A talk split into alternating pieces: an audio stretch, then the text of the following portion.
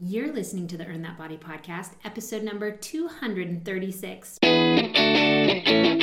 Welcome to the Earn That Body Show with Kim Eagle. Kim is an award winning personal trainer. She trains her clients all over the world online and is passionate about empowering people by getting fit and healthy.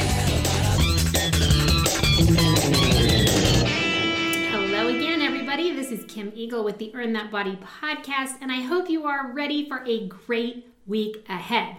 Now, a lot of us right now are experiencing some crazy summer heat. Now, of course, I never know when you're going to listen to the podcast. You could be someone who listens to this particular episode in the wintertime, but right now we are in July and I am hearing so many of my clients tell me that they are not feeling their best when working out outside right now. And that is very understandable. And there are so many things that you need to be aware of when exercising outside this time of year. Not only how the heat is impacting your workouts, but also how it's impacting your body your health. And we're going to talk about all of that today, including some tips to get you through some of these summer workouts. And I just want to make sure that all of you are staying safe and healthy through some of these really hot months as well. So, an awesome episode ahead. All of that after this. And now it's time for the Eagle's Eye on Health. These are Kim's quick tips, latest health news, or piece of weekly inspiration. In today's Eagle Eye on Health, coming to you from Idea Fitness Journal, the article is titled Fiber on the Mind. The link between fiber and mood may come down to your gut. I thought this was super interesting because I've never heard of that combination before or that uh, calculation in in a sense between fiber, your mood, and your gut. So it says that a high fiber diet has been linked to a range of health benefits, including protective effects against heart disease, cancer, and obesity. And now we can add lower rates of depression to the list, at least if the right gut bacteria are hanging around. A study involving more than 5,800 women of various ages found that premenopausal women with higher intakes of dietary fiber were less likely to experience depression than premenopausal women with lower fiber intake. The same association, however, was not found among postmenopausal women. Now, the researchers who reported their findings in menopause theorized that the difference between the groups may be due to estrogen levels affecting the balance of gut microorganisms in pre and postmenopausal women. Now, the link between dietary fiber and mental health in women, and likely men as well, might be partially explained by gut brain interactions. Positive changes in gut microbiota composition brought on by higher fiber consumption could positively affect neurotransmission. And future research will need to determine whether estrogen depletion during menopause does indeed make the microbiome less responsive to dietary change like eating more fiber. And if so, how the effects can be ameliorated. Super interesting. I always teach my clients you've got to eat fiber. So, within my program, I try to help people lose weight. That's usually the goal, but I'm just not interested in fad diets or starvation as a way to make that happen. The only way I want my clients to lose weight is in a healthy, sustainable way. And so, in order to do that, I always talk to them and work with them daily with their food logs about the quality of their food intake. And I can often tell if the quality of their intake is good or not good on a certain day based on how much fiber that they're getting. And a lot of clients tell me, wow, I've done so many diet programs and I've been I've had so many nutrition coaches, and no one's ever worked with me on how much fiber I should be eating, what kind of foods I should be eating to get that fiber in. And I really think that people underestimate the value of quality of eating, quality of food, and when you eat the right foods with the right amount of fiber in them, that helps you reach that efficiency and quality in nutrition. So I can't just let people lose weight by just not feeding them enough calories because I know that that's not sustainable.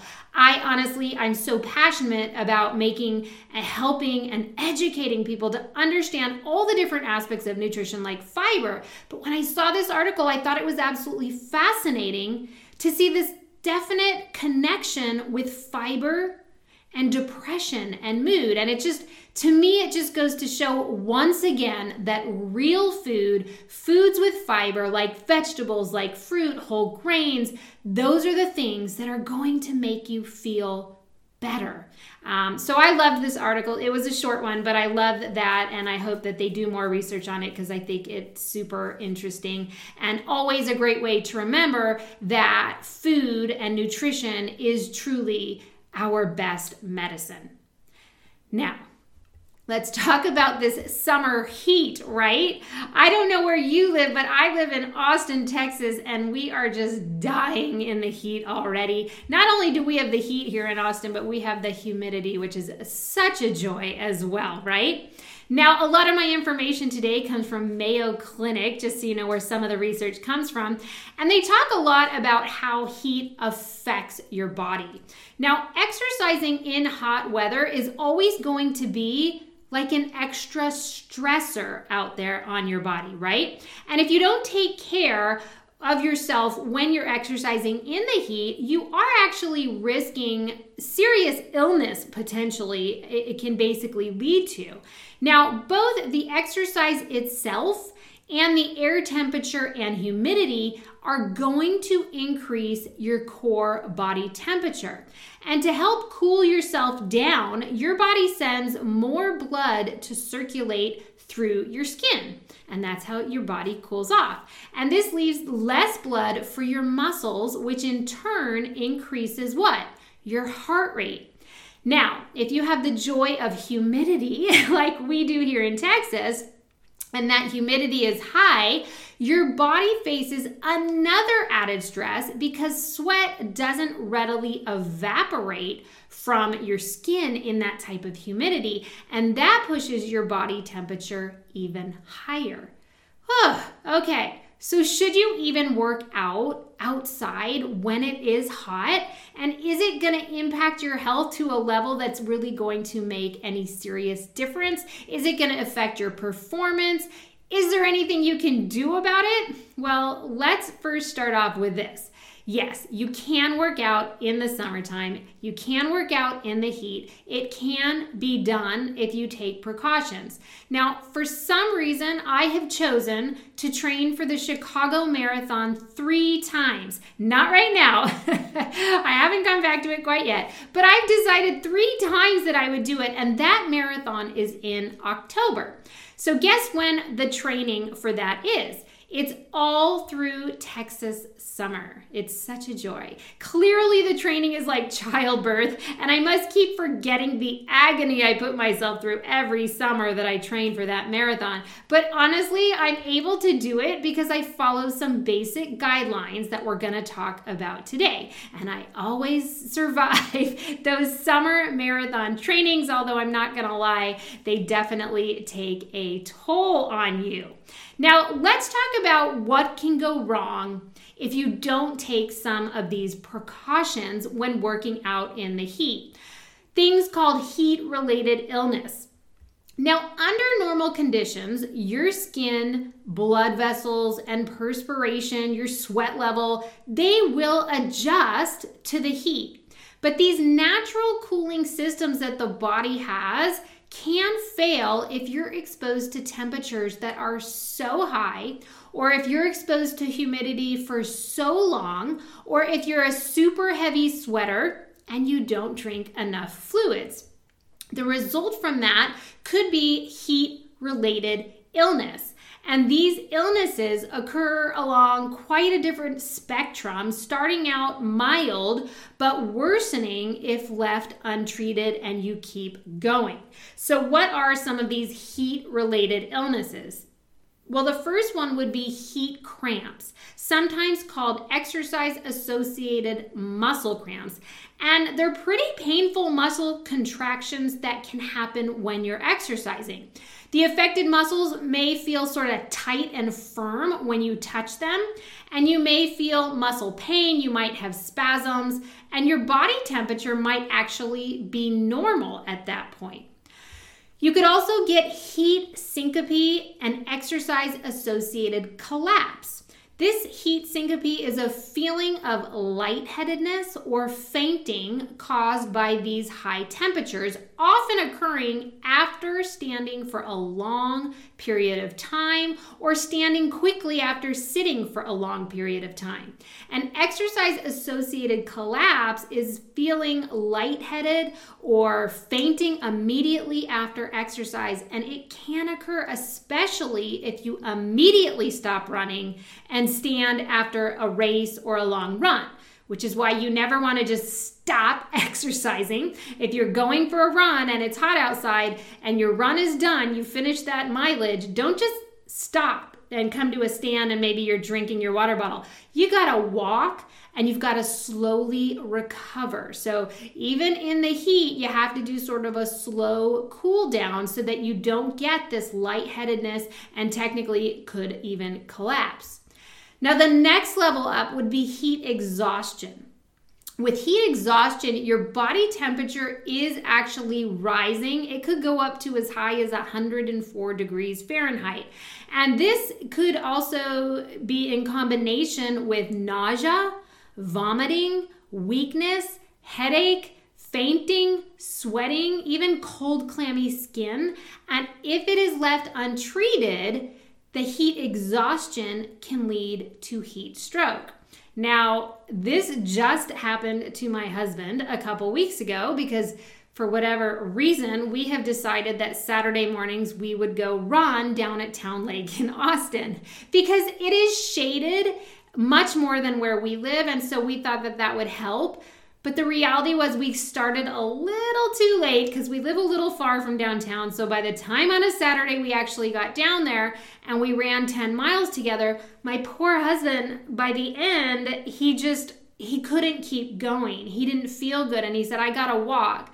So he sort of walked, jogged the last maybe mile, and I could tell that he was not feeling his best.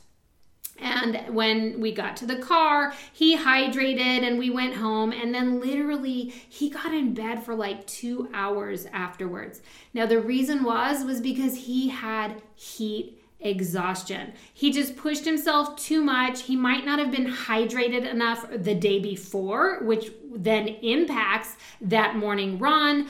Um, potentially, he needed more sodium and salt. Like, those are good days when it's super hot out there to take a salt pill. Sounds crazy, especially if you're one of my clients and I'm always on you for too high sodium. When you're out there sweating for over an hour in the heat, sometimes you actually need a salt pill. So anyway, heat exhaustion just happened uh, in front of my eyes with my my poor husband, but he's fine now.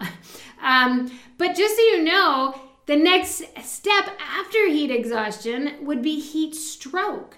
And heat stroke is truly a life threatening emergency that occurs when your body temperature is now over 104 degrees. And your skin may be dry from lack of sweat, or it could still be moist. It's not like you're to have one or the other necessarily.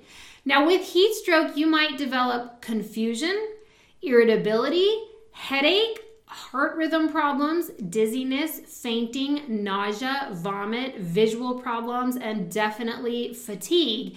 And you need immediate medical attention when this happens. They say because it could prevent brain damage, God forbid, because the temperature, your fever basically, is getting so high, potentially even organ failure. And they say if maxed out heat stroke is not treated, you could to potentially die from it. Um, obviously, that's a huge extreme, but these are things you have to think about.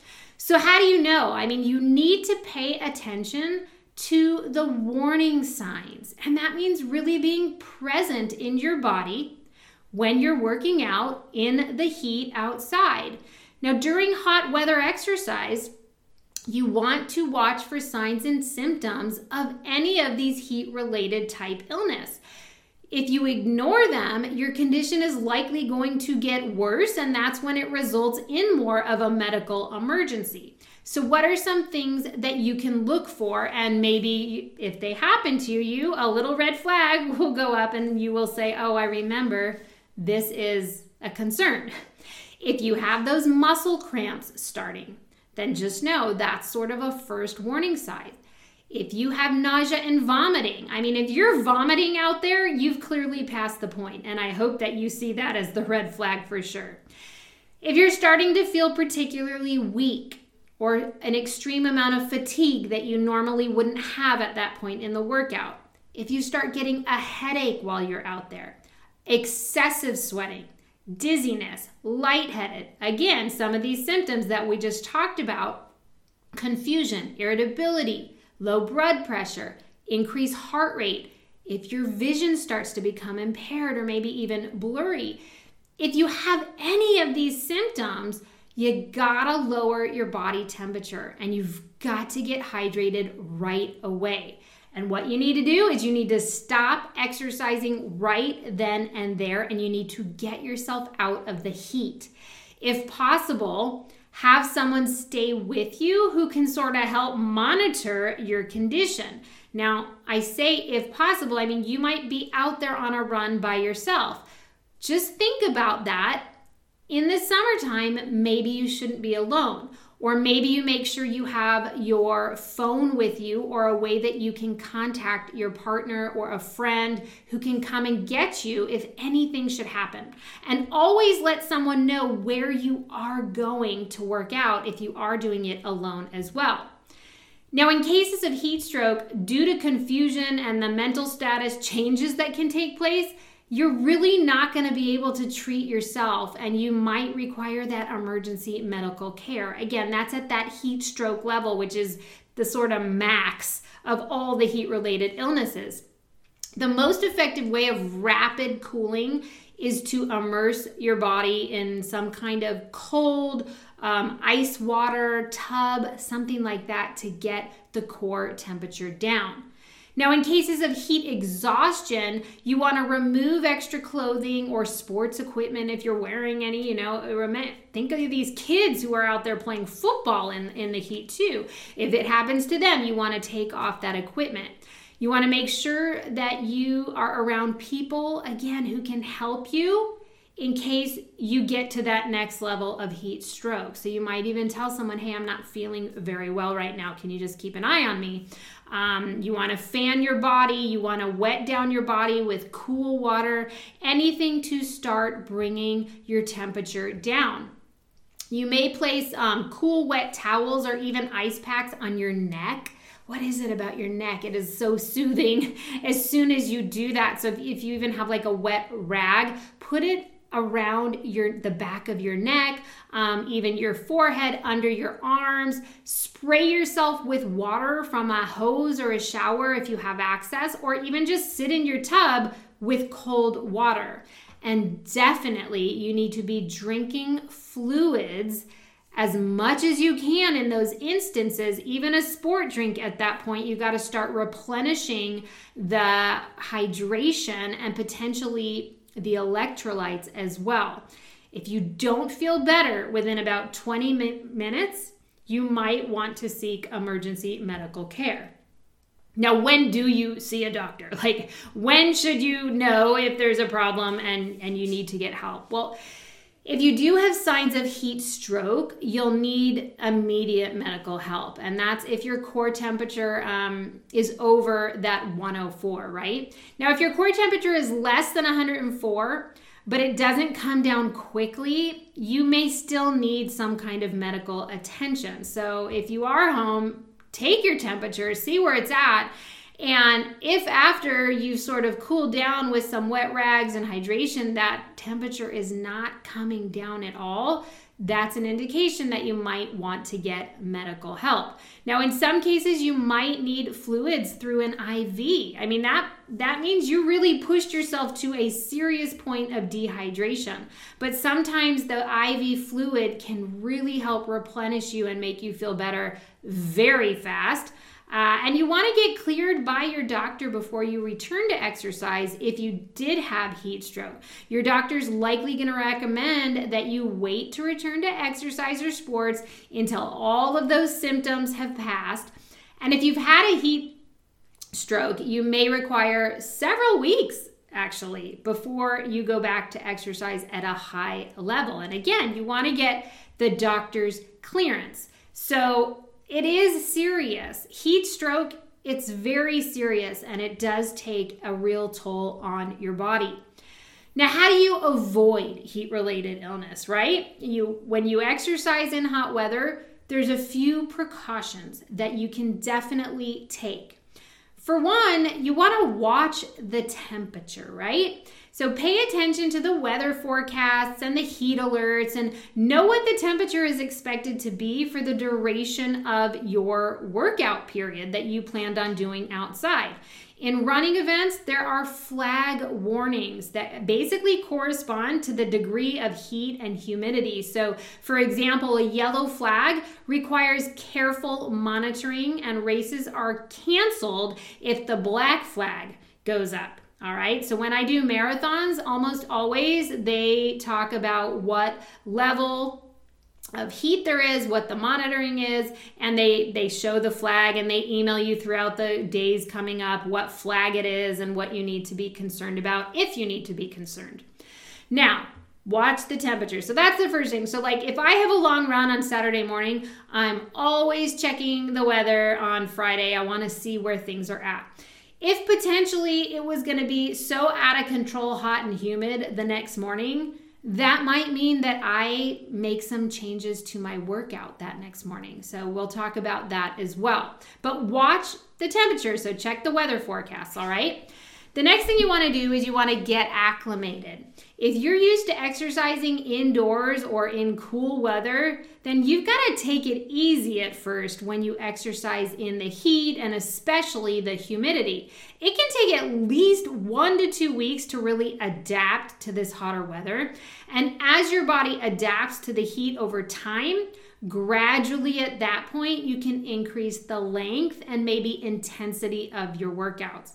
But if you're like from California, if you're from SoCal and you're in that 70 degrees all year long with maybe a chance of a cloud, and you come to Texas, you're not want to jump into a 10 mile run on your second day here, I can assure you. It will not end well. You've got to acclimate, you've got to ease in. Now, the next thing is you really need to know your fitness level. If you're unfit, or you haven't been exercising for a long time or ever, right? You got to be extra cautious when working out in the heat. Your body may have a lower tolerance to the heat. You reduce your exercise intensity by all means. Take a whole lot of breaks. If you're a beginner and you decided you want to become a runner and it's summertime, just make sure you ease in. You're not going to go for a full hour on your first try. Maybe you do mostly walking with a little bit of jogging in between. Know your fitness level. Then, this is a given, and yet I see so many people not take it seriously. You have to drink plenty, plenty, plenty of fluids. Dehydration is probably the most key factor in heat related illness. You've got to help your body sweat and cool down by staying incredibly well hydrated. And when I say hydrated, I mean with water. And don't wait until you're thirsty to be drinking that water.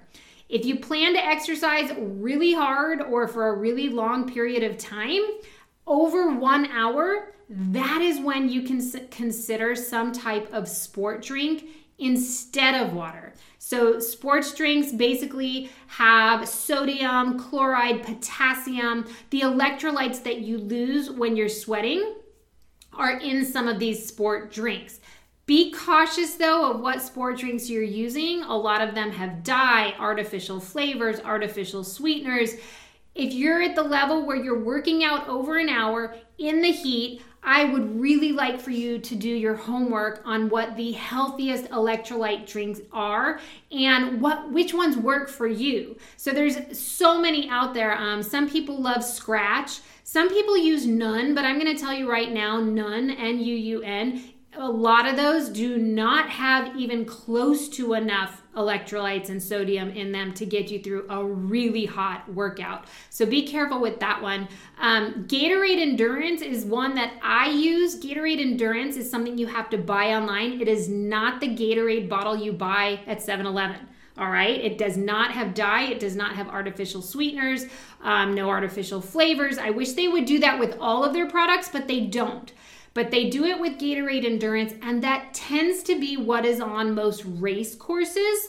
So when I am training for a race, I will generally use Gatorade Endurance because it has maximum amounts of electrolytes, and again, it doesn't have the bad stuff in it. Um, that being said, again, there are tons of brands right now that you can get, but you do have to check the labels. But staying hydrated is key. And again, you don't really need any of those sport drinks unless you're working out over one hour or if you're a particularly heavy, heavy sweater or it is just so hot and so humid out there that you need more than water. Sometimes your body will let you know. The next thing on the list that can help you is to honestly to wear the right thing. What do I mean that by that? You want to wear something very lightweight, something loose fitting that helps the sweat evaporate because that is going to keep you a lot cooler. You want to avoid dark colors because those are going to absorb the heat. You do not want to be hotter out there because you decided to wear all black. That is not going to help cool you off, right? So, if possible, wear a light colored outfit um, and some kind of hat to keep that sun off your face. The next thing you'll want to do, you don't want to work out in the middle of the day, right? So, timing is certainly important if you're going to be exercising in the summer. Exercising in the morning or the evening when it's likely to be a little cooler outside is going to be your best bet. If you can exercise in a shady area, that's going to be your best bet, right? Or even some people are going to choose to do a water workout. Maybe you're going to swim on a super hot day instead of run because you want to avoid that extra heat. All of those are great things. Technically, in Texas, I tell all my clients, you got to get up super early to do your runs. At this point in July, it's not an option to really go after nine o'clock, in my opinion, on any run. It is just too hot, it is too humid, and it's too much of a risk um, for, for heat stroke. Uh, so you definitely want to go early morning. I don't even think evening is an option in Texas because it's still super hot out. You also want to wear sunscreen right, everyone? Because a sunburn decreases your body's ability to cool itself. And of course, it's going to increase the risk of skin cancers. So don't just wear a hat. That's not going to cut it. You've got to wear sunscreen as well. And then I think it's super important that you have a backup plan. If you're concerned about the heat or the humidity, stay indoors if it's if it's something that's concerning you and you just know you're going to have a terrible workout if you go outside if you can run on a treadmill indoor do that. If you can do a cardio workout instead indoor do that. Work out at the gym um, walk laps inside at the mall if that's your only option. Climbing stairs in the air conditioning is a great workout too. But have a backup plan in case you wake up that morning and it's off the charts hot out and then the best thing you can do is is basically listening to this podcast episode so that you understand the medical risks out there with heat related illness. And if you plan to exercise in the heat, um, and you know some of these uh, symptoms to look for, it's going to hopefully prevent the ones from getting worse. So, to start listening to your body, if you see those early symptoms, even something like muscle cramps, you might want to slow down, walk, or start heading back to your car. It's not the time to just pick it up and get further away from your car with a further run if you start feeling some of these symptoms. So, Heat related illnesses that yes, they are pretty preventable if you take your basic precautions. Um, it's not like you have to sideline your exercise routine. Like I said, I trained for marathons all through the Texas summer, but I have to do it super early in the morning. So when we did our long runs, I mean, we started at 5:45 in the morning, and that meant I had to get downtown by 5:45, actually by 5:30 because I had to park, I had to use the restroom. That meant that I had to leave my house around 4:45 and you have to eat before you do a long run. So I used to get up at four in the morning to make all of those things happen so that I didn't risk some kind of heat related illness to do a long run in the heat. So you gotta start early, and yes, it can be done, right? Now let's talk briefly about how does the heat actually impact your performance. So, and this is mostly for my athletes, so whether you're a runner or a biker, if you're working out outside and we all tend to have our longest workouts on the weekends that tends to be the the long run the endurance runs for my runners or the brick workouts where they do a long bike ride into a run.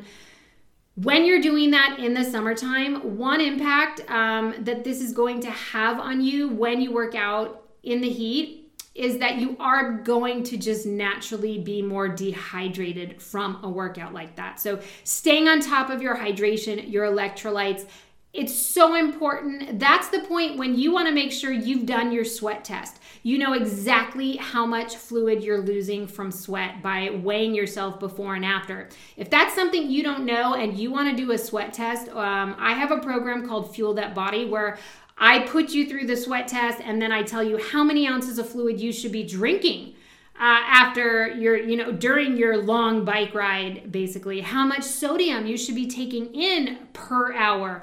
All that kind of stuff is incredibly important when you get to that athletic level. So, one of the impacts that that's going to have on you is you're going to be more dehydrated. Even if you stay on top of hydration, trust me when I say your body gets dehydrated out there. Now, another impact that the heat is going to have on your performance is that you should expect the heart rate is just going to be higher. This is not the best time of year to be practicing heart rate training meaning I do a lot of heart rate training on my with myself and then with my clients where we do a lot of our long runs at that very low, casual, slow, I can talk conversation pace. And we do that to try to keep the heart rate at a nice aerobic level. For a million reasons, that's a whole podcast in itself. But when you're working out in the heat, you've got to expect that the heart rate is naturally going to be higher. It's going to be much harder in the summer to keep your heart rate down. So expect a higher heart rate when you are working out in the heat. Another thing that you should expect is it's going to slow you down if you're, you know, a 10K runner and you run a 10K in the wintertime and then you run a 10K in the summertime here in Texas, almost always that 10K in the summertime will be slower because the heat is just beating you down. And think about it your heart rate's already high just from the temperature alone. So, generally, I'm not gonna say always, I'm not saying you're not gonna have a PR in the summer. I, I, see, I do see it happen, but you should be prepared that the heat will generally slow you down. Now, in some respects, I think it can make you a tougher, stronger athlete because sometimes coming out of summer, into fall weather, you're like the strongest you've ever been because you've been working out in the summer is like working out with a weighted vest. That's what I tell clients. So then in the fall, it's like taking the vest off and you're fast and your heart rate's down and you feel great. So it can be like training with a weighted vest, which is hard, but then the end result can be great. But you should just expect that you might be slower in the summertime. And then the last thing that you should realize about performance and, and working out in the heat is that it is going to be harder to recover, most likely. So you sweat so much more. Hopefully, you replenished your fluids and your electrolytes and your calories.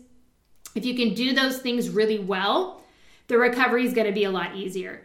But I do find that for myself and for a lot of clients, the day after those big workouts in the heat, you tend to just feel sluggish and tired. And usually it's just a result of a harder recovery period. Your body took an extra beat down. Not only was the workout long, not only was the workout hard, but you had that extra stressor of the heat. And again, it is an extra stressor on the body. And so you should be prepared that you might need two days to recover after a really hot summer workout instead of maybe what used to take you one. So you just really want to honor your body by being really present when you're working out in the heat and then even after working out in the heat. How did you feel? Are you so wiped out that you're in bed the whole day? Because then you overdid it. You shouldn't feel like that. Um, or maybe you didn't hydrate enough. The last thing I want to say about sort of how to prepare yourself for summer workouts is that it's not enough to just hydrate during the workout or even that morning. The hydration starts 100% the day before, if not two days before. If you don't take in enough fluids the day before your endurance run or your brick workout, it's gonna be a slow demise out there. It's just, you can't you can't make up for it once you're already sweating and on the bike or once you're already sweating and running from what you missed out on the day before. So make sure that you take that seriously. So the day before I do any long run, I am hydrating all day at an extra amount than I normally would. Like I'm just on top of my water, drinking a little more than an average day to make sure that I go into that run the next morning fully hydrated. And then staying on top of the hydration during the workout, drinking every 10 minutes, basically making sure that I'm constantly hydrating throughout. So super important. That will make you feel so much better throughout as well. Now, just knowing all of these things will for sure help you this summer. But truly, please take the precautions that are needed and take them seriously. And be okay with a slower pace out there in the summertime. And if you're super wiped out after these outdoor workouts and you just feel terrible the rest of the day or the next day, that's your body talking to you and saying, hey, that was just too much. And so that means next time, maybe you need to slow down. Maybe you need to cut the workout a little bit shorter. Or maybe you need to ask yourself, did I hydrate enough before and during and after that workout? Did I need more electrolytes, perhaps, as well? Um, maybe you need to bring the workout indoor. Like if you just felt so horrible, like my poor husband that day, which was a hydration issue primarily, you know, ask yourself do you need to modify the workout? Do you need to bring it inside? What do you need to do to stay safe? Always, the most important thing stay safe, stay healthy. Now, this goes for those teenagers as well, and so many of them are out there doing amazing things. But the teens just go, right? And I don't know that they are super present in their body. They're talking to their friends, they're doing what their coach is telling them for football, they're under a lot of pressure out there. But you might have them listen to today's podcast episode or share with them what you're learning in terms of these symptoms so that they also can think about it. Hey, I'm starting to cramp up um, hey, I'm starting to feel a little nauseous. That would be something that would be legitimate and okay to tell their coach so that they can sit down, get some Gatorade, whatever it takes to get them hydrated to feeling good so that they don't end up in a state of heat stroke. It happens. It happens to a lot of kids out there, especially football, Texas football. It happens. They're wearing all that equipment. It's scary too. It's scary for them, it's scary for the parent. So, share with them this podcast or some of the symptoms that we talked about, some of the precautions that they can take as well. And then, for sure, if you could share this podcast on social media, if you loved it, give it a share to your stories or a share to your Facebook page because the more people that we can reach, the more people I can help. And that is truly my goal with the Earn That Body podcast is to help and pay health forward to as many people as I can. So everybody get that water, stay hydrated, have a great summer workout this week. I want you to still get out there if you can, but take the precautions, do what you can to be safe and healthy. And I will see you right back here next week for another great episode on the Earn That Body podcast. Take care, everyone. For more information about Kim Eagle's online programs, go to earnthatbody.com or check out Earn That Body on all forms of social media, including Facebook, Twitter, Instagram, Pinterest, and YouTube.